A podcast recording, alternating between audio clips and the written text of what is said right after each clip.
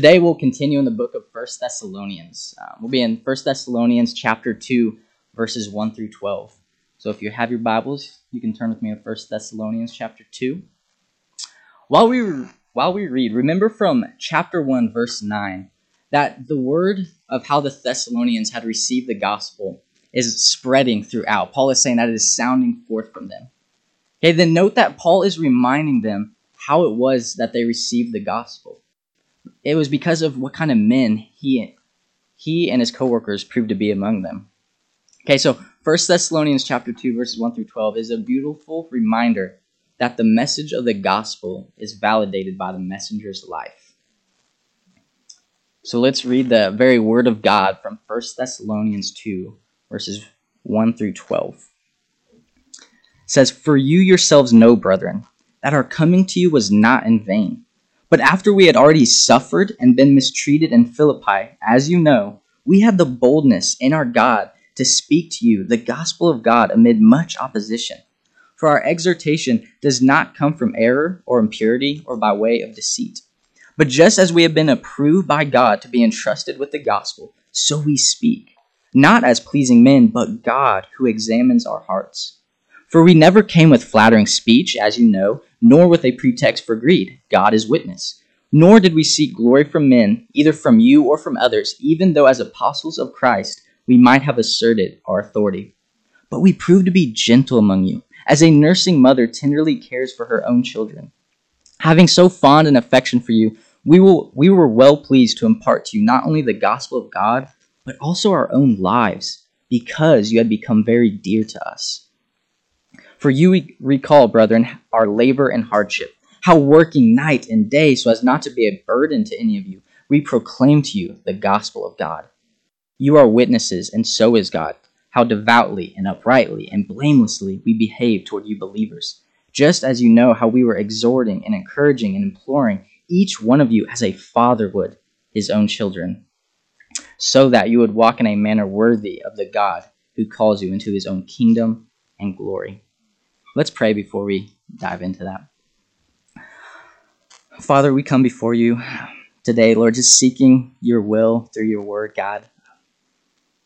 Lord, our, our hearts and our minds can become numbed and hardened towards, Lord, the beautiful truths in your scripture because of our weeks, because of what we're reading in the news and what we're watching, God. And I just pray that you would you would allow us to, Lord, be changed by your word. God, you would you would help us to see clearly how awesome you are, God, and that we would love you more, Lord, when we leave here than when we came. God, I pray that uh, we would come humbly to your word. We're looking for it um, to change us, for us to obey it, God. So I just pray that you would do a mighty work today by your Spirit, God, and you would help me to speak truthfully and rightly about your word. And in Jesus' name I pray. Amen. So, how do we view someone's message who lives contradictory to that message? The late Ravi Zacharias was a world renowned Christian teacher. He was gifted as an apologist. Okay, an apologist is someone who defends their positions against counter arguments. So Ravi wrote books and spoke all around the world to defend Christianity against atheism and every religion. His ministry's motto was helping the thinker believe, helping the believer think. He was loved by those who were comforted in the midst of doubt and unbelief with his work. He was actually, when I was saved by Christ, he was the first one I started reading. I loved his books. He was a great defender of the message of the gospel. However, in 2017, four years before his death, he was accused of sexual misconduct by a woman. He would deny the accusation and later settle outside of court with that woman while he while simply stating he just made an error in engaging in conversation with a woman that was not his wife. But he denied ever having participated in, in any inappropriate behavior of any kind and Ravi would eventually die of cancer in May of 2020. But after Ravi's death, more allegations came to life, came to light, and so his ministry then conducted an investigation. And in February of 2021, they released a 12-page report that outlined his transgressions. It was found that he had participated in explicit misconduct. The report outlined the terrible transgressions and that they were all found to be true. So Ravi went to his death without ever being held accountable for his actions nor repenting and apologizing for them. This messenger of the gospel was found to live contradictory to the message. People then began to ask Do we disregard everything we learned from him? Do we still read his books? Was the faith he defended real because of how he lived? It threw into question everything. Due to Ravi's gross actions, overnight, everything he spent his life on was seemingly invalidated because how he lived his life was in contradiction to the message he proclaimed. He defended. So when, when a messenger's life contradicts his message, we disregard that message as invalid. It's untrue. So, church, we have the same tendencies to live as Ravi Zacharias. We may think we'll never go so far as to do what he did, but it's often easy for us to go about our Christian duties and perform them, all the while doing it with impure motives and without any love. We often get caught up in doing everything we think we're supposed to be doing, all the while we have sin festering in our heart and we let it grow and grow till it becomes this gross sin that destroys, as was the case with Ravi. When this happens, our ministry will be in vain, as Ravi's turned out to be. God will not approve of our ministry, for it is God that examines our hearts, and we will have worked for nothing. So, in our passage from 1 Thessalonians 2, Paul is reminding the church of, of why his coming to them was not in vain, and calling them to further imitate him as they have already begun to do. Paul develops why his coming was not in vain and is reminding them of the example to imitate him because of how he and his coworkers conducted themselves among the people in Thessalonica. Paul uses the phrase, you know, or you remember, or you are witnesses, something along those lines, six times in this passage. This is Paul's emphasis to bring to their minds how he brought the gospel to them. Because Paul knew that the message of the gospel is validated by the messenger's life. That is why in chapter 1, when, when Paul is encouraging the church in their salvation, in verse 5, he says the gospel did not come in word only. It wasn't just the message. He lists how it came, and one of the proofs he says was the kind of men they proved to be among them. Among them, that was one of the proofs. Their salvation by the message of the gospel was validated by what kind of men Paul and his coworkers proved to be among them. They walk the walk and talk the talk. So, in our passage today, Paul is reminding the church of this principle that the message of the gospel is validated by the messenger's life and is calling the church to imitate him as they had previously done. In chapter 1, verse 9, Paul says there's there's that report about what kind of reception they had. And that is the train of thought that leads him into this section today. So, why did Paul and his coworkers have the kind of reception that they did among the people of Thessalonica? Therefore, the main idea from this passage for this sermon will be because the message of the gospel is validated by the messenger's life, let us walk in a manner worthy of God's kingdom. So, because the message of the gospel is validated by the messenger's life, let us walk in a manner worthy of God's kingdom. Through this passage, we'll see how Fillmore Christian Church's ministry in this community will not be in vain as we walk in a manner worthy of God's kingdom. So, how do we walk in a manner worthy of the kingdom? We learn this by following Paul's example. Therefore, the two key points today for how we are to walk in this manner worthy of the kingdom is, is to walk with pure hearts and to walk modeling true love. So, first, we follow that because the message of the gospel is validated by the messenger's life, let us walk with pure hearts. So the church in Thessalonica may have been thinking, why was Paul's coming not in vain to us? How, can we imitate him when we bring the gospel to others? How can we have this same reception among others that they had with us? Because they want to bring this gospel to others. So Paul is going to remind them that they know how he came and give them this example to follow. The example to follow is to walk with pure hearts. So how did Paul and his coworkers walk with pure hearts? They did not have impure motives. So look with me at verses 2 through 6 again. 2 through 6 to see how they did not have pure, impure motives. Paul says, For you yourselves know, brethren, that our coming to you was not in vain. But after we had already suffered and been mistreated in Philippi, as you know, we had boldness in our God to speak to you the gospel of God amid much opposition. For our exhortation does not come from error or impurity or by way of deceit. But just as we have been approved by God to be entrusted with the gospel, so we speak, not as pleasing men, but God who examines our hearts. For we never came with flattering speech, as you know, nor with a pretext of greed. God is witness. Nor did we seek glory from men, either from you or from others, even though, as apostles of Christ, we might have asserted our authority. So, how does Paul first prove he did not have impure motives? He reminds them that this boldness to bring the gospel came in the midst of fierce opposition. If they had impure motives, the first sign of opposition would have turned them away right? Why did they keep going if the message was just a, a means to their own selfish end? Why continue on if they had impure motives to bring this specific message that was the reason for the opposition? Right? The reason they were being they were being persecuted and they were suffering was because of this message that Jesus was the Son of God who had died and was resurrected. So if this if they had these impure motives, if this gospel wasn't true, at the sign of opposition, just denounce the message and go do something else. But that's not what they did. They continued on. Okay, this opposition proves Paul's point that he did not have impure motives. Further, in, in Paul's day, wandering philosophers had developed a stigma for what it looks like to come with impure motives. There's there's this man who he wrote this letter outlining what these false philosophers look like, and everyone everyone knew of this of this letter. So Paul in verses three through six points to what were themes in a false philosopher's message.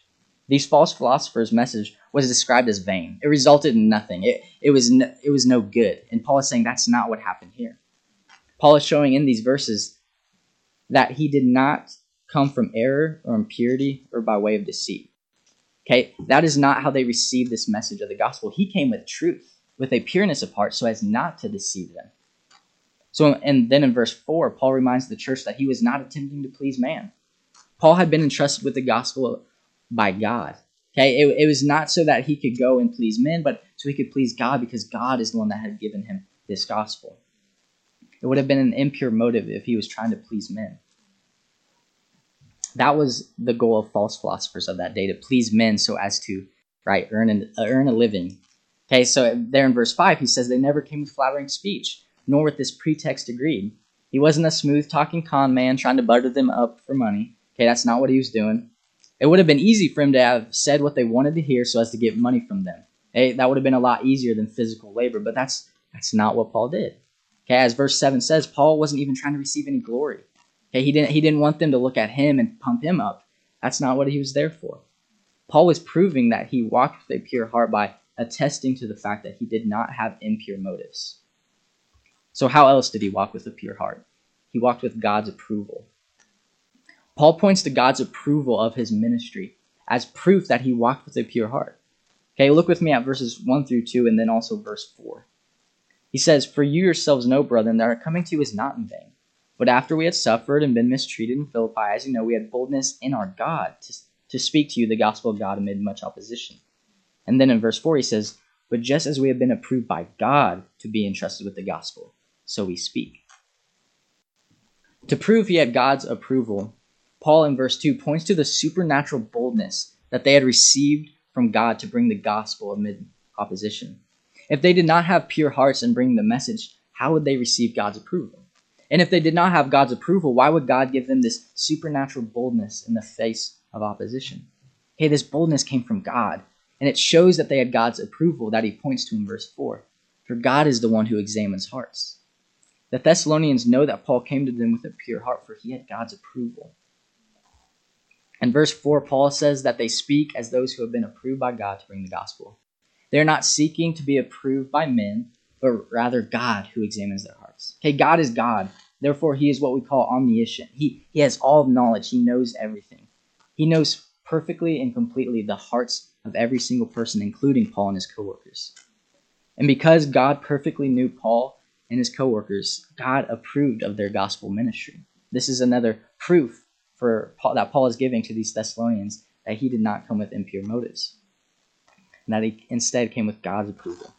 In verse 5, Paul punctuates his reminder of them coming with pure hearts by saying, God is witness. God can attest to it. Only God has perfect knowledge to know if someone has pure motives and how they walk. So, by declaring God as his witness, Paul is putting himself under God's judgment to assure the Thessalonians that he was not lying. Paul walked among the church with a pure heart, and thus his message was validated. So, therefore, because the message of the gospel is validated by the messenger's life, let us walk with pure hearts. And to walk with pure hearts, we can imitate the example of Paul and the Thessalonians, and through this, God will prove us to be entrusted to bring the gospel to our community. So, in, in 1948, Billy Graham began a series of evangelistic meetings in Modesto, California, along with his ministry team of three other guys. And as the him and these three other guys were having conversations about ministry life and its challenges, the group decided to meet together in Modesto and resolved to uphold the highest standard of biblical integrity and morality.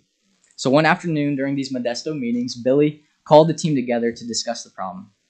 And then he asked each of them to go to their rooms for an hour and list all the problems they could think of that evangelists and evangelism incurred. So after an hour, they, they came back together and their lists were, were really similar. So in a short amount of time, they made a series of, of commitments that they were going to hold themselves to, and that was going to guide them in their evangelistic work. It was a shared commitment to do all they could to uphold the Bible's standard of absolute integrity and purity as they brought the message of the gospel. So the first point on the combined list was money. That was the first thing they brought up. Nearly all evangelists at that time, including them, were supported by offerings taken at the meetings. So the temptation to get as much money as possible from people was, was always right there. Okay, to, to speak with this flattering speech so to draw more money out of people. So in Modesto, they determined to do all they could to avoid financial abuses and to downplay the offering and instead depend on the money raised before they came instead of the money they raised during the meeting. The second item on the list was the danger of sexual immorality that we've already talked about. They all knew of evangelists who had fallen into immorality while separated from their families by tra- travel. So they, they pledged to themselves that they would avoid any situation that would even have the appearance of compromise or suspicion. They did not want their exhortation to come from impurity, as Paul said. So from that day on, Billy Graham did not even travel, meet, or eat alone with a woman other than his wife. Their third concern was the tendency of many evangelists to carry on their work apart from the local church even to criticize local pastors and churches openly and scathingly. They were convinced, however, that this was not only counterproductive, but also wrong according to the Bible. So they did not want their exhortation to come from error, for God would examine their heart. So the fourth and final issue was publicity. The tendency among evangelists at that time was to exaggerate their successes, to claim that all these numbers were coming in, and to lie about it. Okay, they did not want to please men, and, and they did not want to seek their own glory while they were evangelizing, even though as they got these large crowds, they could have received that glory through publicity. So in Modesto, they committed themselves to integrity in their publicity and reporting. So for Billy Graham and his partners, what that was called their Modesto Manifesto. Okay, it was their determination that integrity would be the hallmark of both their lives and ministry. They knew that the message of the gospel is validated by the messenger's life. So they committed themselves to walk in purity of heart. And because of this, God used Billy and his partners in awesome ways. Okay, they did not bring the message of the gospel in vain during their day. And they were able to walk in purity of heart because of their relationship with Christ. It was Christ who set them free from the sin that they did not want to be involved in. And it was Christ that gave them the grace to rescue them out of the temptations that were so prevalent in their ministry, so that they would be marked by pure motives. So, church, if we're going to bring the message of the gospel of Jesus to the community here in Fillmore and Andrew County and even further, we must walk with pure hearts as we bring that message. We must decide, as Billy Graham did and as Paul gave us the example of, to walk according to how Scripture calls us to walk, so that our lives do not invalidate the message, but rather validate it.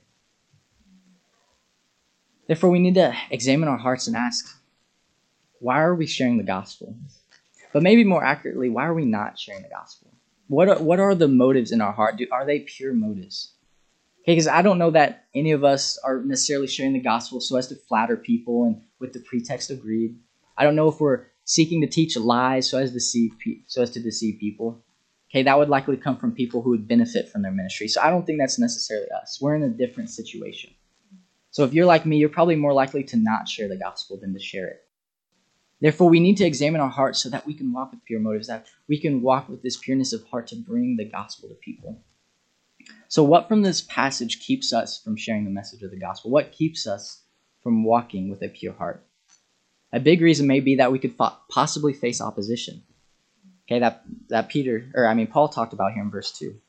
Okay, it may not be physical violence like Paul suffered, but we could be ridiculed or lose prestige in the community. Therefore, we don't speak the message of the gospel. In this situation, what we need is boldness in our God, as Paul said in verse 2, to speak in the midst of this opposition, to speak with and this temptation to not speak. We have to pray that, that God would approve us and give this supernatural boldness to proclaim the message from a pure heart. But where did this boldness come from for Paul? It came from seeking God's approval, not man. So in the face of opposition, he knew, I'm seeking God's approval, not man's. Therefore, God would increase his boldness to go. That leads to us to another impurity in our hearts that could keep us from sharing the gospel. Maybe it's that we desire to please men, as Paul mentions in verse 4 and 6. We don't share the message of the gospel because we desire people's approval more than God's approval. We don't want people to think we're a radical religious person, so we don't talk about religion at the dinner table, right? We want to please men instead of the one true living God who has redeemed us from death and given us abundant life in his Son. Paul in, in Galatians chapter 1 says, he says this. He says, Am I now trying to win the approval of man or of God? Or am I trying to please people? If I were still trying to please people, I would not be a servant of Christ. Paul is saying if, if we're trying to seek to please people instead of Christ, we're not a servant of Jesus. So, if so, if, the, if that is true of us, which I know it's so often true of me, then we need to draw near to the grace of Jesus. We need to ask Him to cleanse us from these impure motives of not of wanting to please people instead of God. Okay, we must put away this impure motive so that we may walk with pure hearts and validate the message of the gospel that we believe in. So this morning we can follow David's prayer in Psalm 139 and pray, Search me, O God, and know my heart. Test me and know my anxious thoughts. See if there is any offensive way in me, and lead me in the way everlasting. Allow the Lord to examine your heart and show you the impure motives you may have for not sharing the gospel or for sharing the gospel. Okay, if we want to see our family, our neighbors, and our friends come to faith in Christ so as to receive salvation and know and enjoy God, then we must walk with pure hearts as we bring the message of the gospel to them.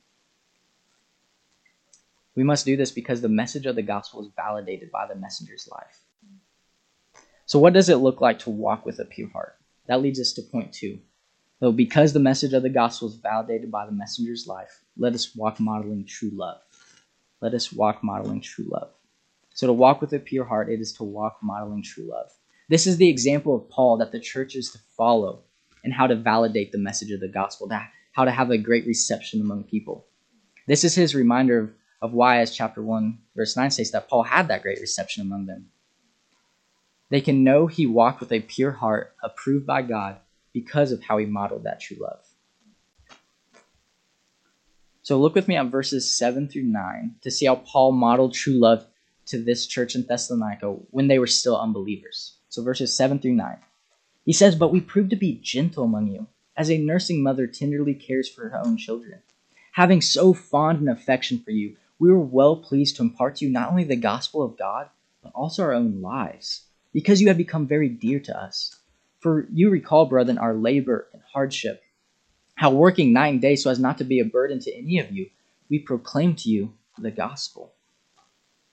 When Paul came to them to bring them the gospel of salvation, he didn't begin by standing on a street corner and telling them they're going to burn in hell. Okay, no, he, he proved his love first. He proved his earnest desire for their salvation. He genuinely loved these people and wanted to see them know Christ for their salvation. He modeled true love for them by, as Paul says, being gentle among them, as a nursing mother tenderly cares for her own children. Think about that picture. Hey, that this beautiful picture that Paul gives of a of a mother who devotes herself to the well-being of her child gently loving and providing for the child. This is Paul reminding the church how you come to people with the gospel. You have true love for them as a mother does. Okay, for as Paul says in verse 8, they had a fond affection for these people. Okay, they loved them so dearly that Paul says they gave them not only the message of the gospel, but also their lives.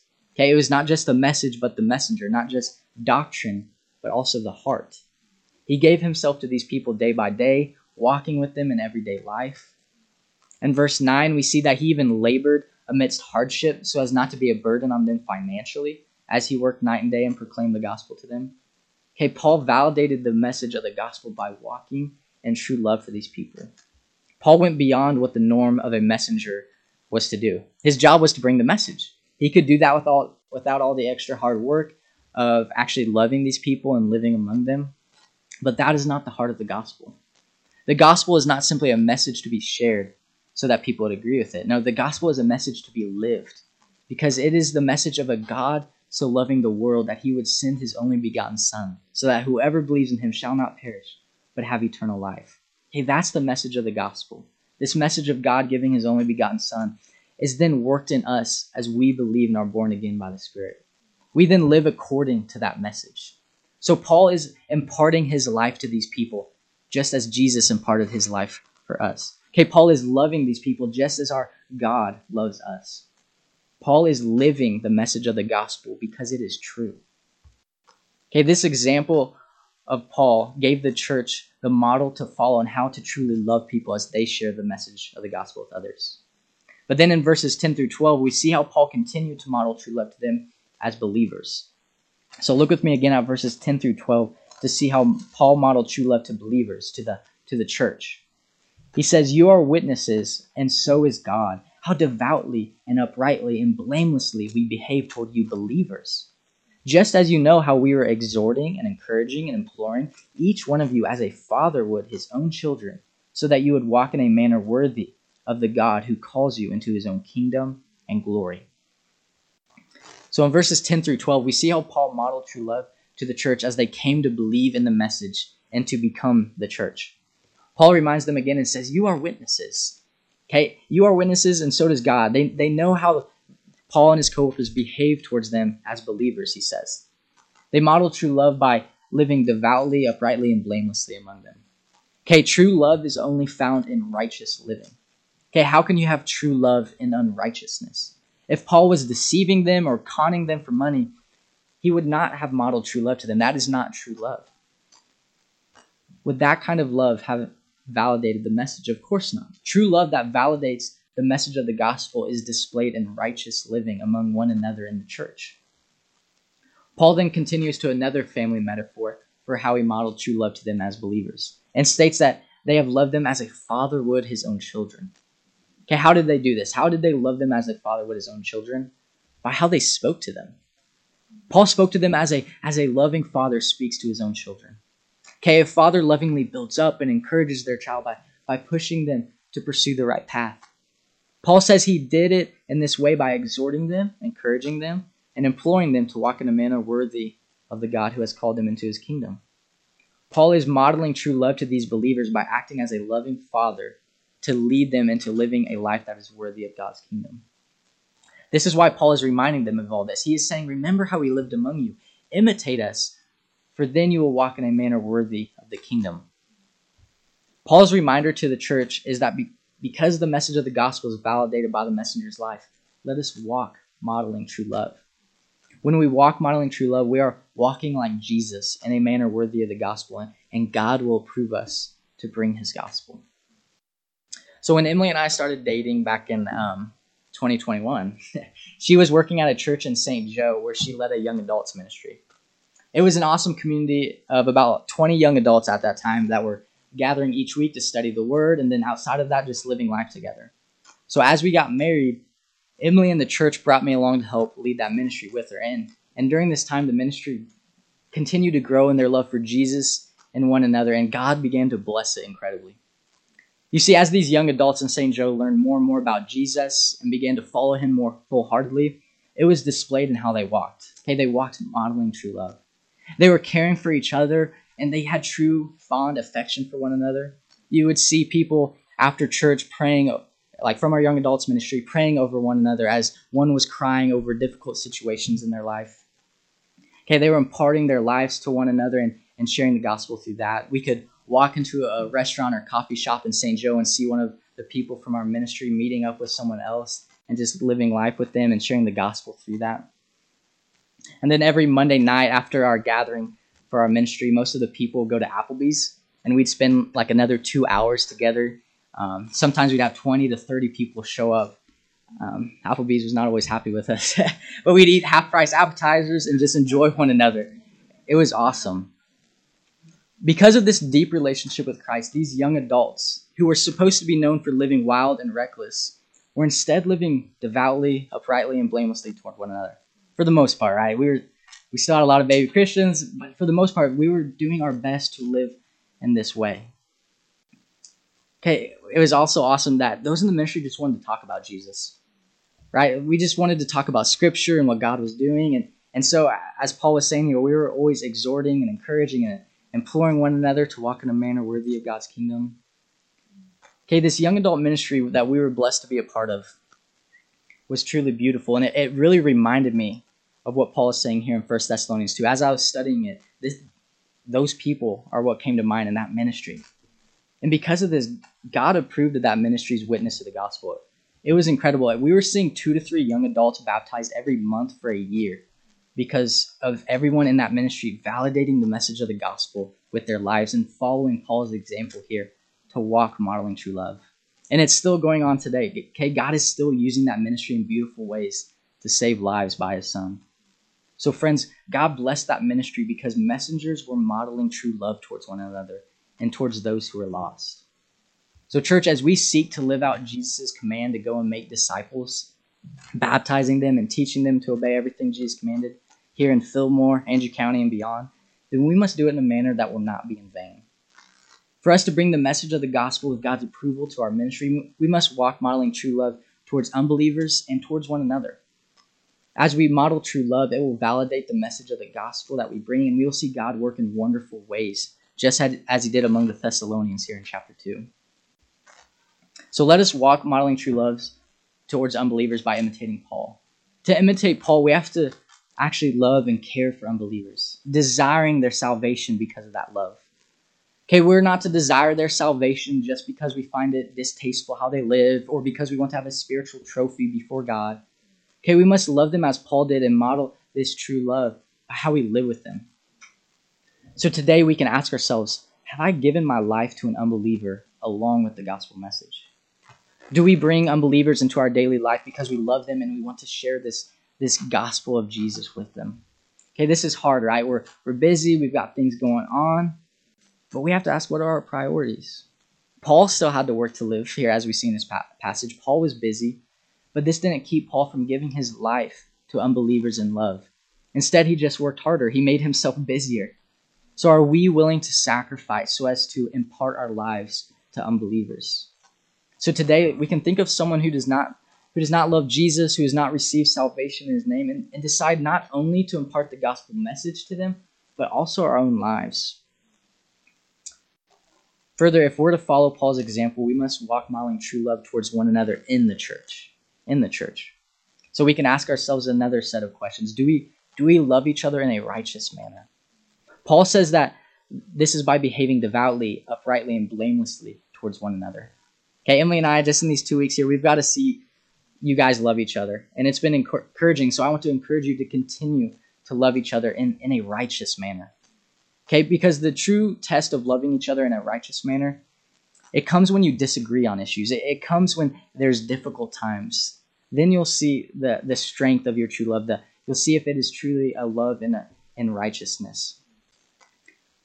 So when those difficult times come, love each other righteously, and so continue to validate the message of the gospel. So, to conclude this morning, think back to the story about Ravi Zacharias and the damage he did to the glory of God and the message of the gospel of Jesus. Ravi did not walk in a manner worthy of the kingdom that, that Paul is calling us to here. Far from it, in fact. Ravi had impure motives. He was speaking and teaching in impurity and by deceit. He, he flattered people with his lives and got away with horrible conduct. Okay, he did not model true love, for he did not love righteously. He imparted a message, but he did not impart his life. He, he lived a secret life that no one knew about. Okay, this was not walking with a pure heart or walking modeling true love. And because of this, many have decided that the message he defended, the message of the gospel, is untrue.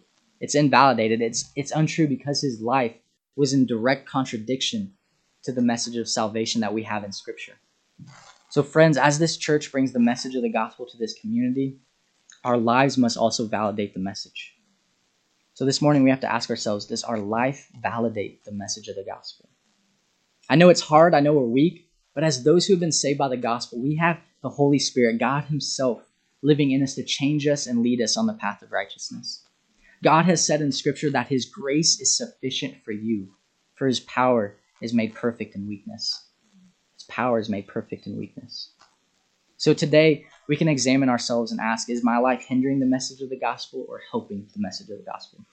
Okay, God does not need your help to bring the message of the gospel, yet He is pleased to work in such a way.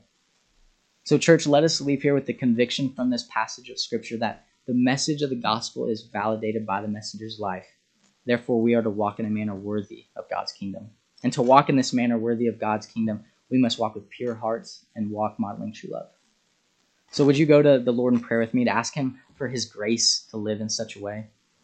And just like I did last time I was here, I like to have us pray on our own and just respond to God's word, and then I'll close us, and then Wake will come up. So let's let's respond to God's word here in First Thessalonians.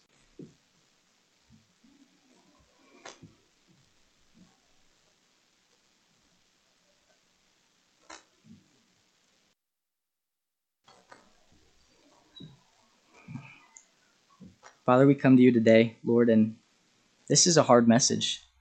Lord, it, to look at it and realize that our lives must validate this incredible and glorious message of salvation of your Son. God, that is hard. But God, I pray that we would be strengthened knowing that, that Lord, your grace is sufficient for us, that your power is made perfect. God, that, that you did not leave us alone, but that you have given us your spirit to, to lead us in the path of righteousness. I pray, Lord, that as we talked about earlier, we could we could just humbly admit, Lord, we can't do it. We can't do it without you. And so, God, I pray that we would humbly seek your grace to live in this manner, Lord. I pray that we would humbly seek your grace to live in a manner that validates, Lord, the message of this gospel. And I pray that you would use us, use this church, Lord, in incredible ways as we live a life that is beautiful to you, Lord, that, that we would impart not only the gospel, but our lives to people around us. Lord, that we would be willing to speak the message of the gospel, Lord, that we would not shy away from telling people about this salvation that we have received in Jesus. God, I pray that we would humbly strive to live how you have called us to live here in 1 Thessalonians 2. I, I pray that we would not leave here this morning the same, God, but we would leave here loving you and this gospel more and that it would lead us to desire to follow you and to share this gospel, Lord. I pray that you would do wonderful things through this church like you have already done, God, that you would continue in that. And in Jesus' name I pray. Amen.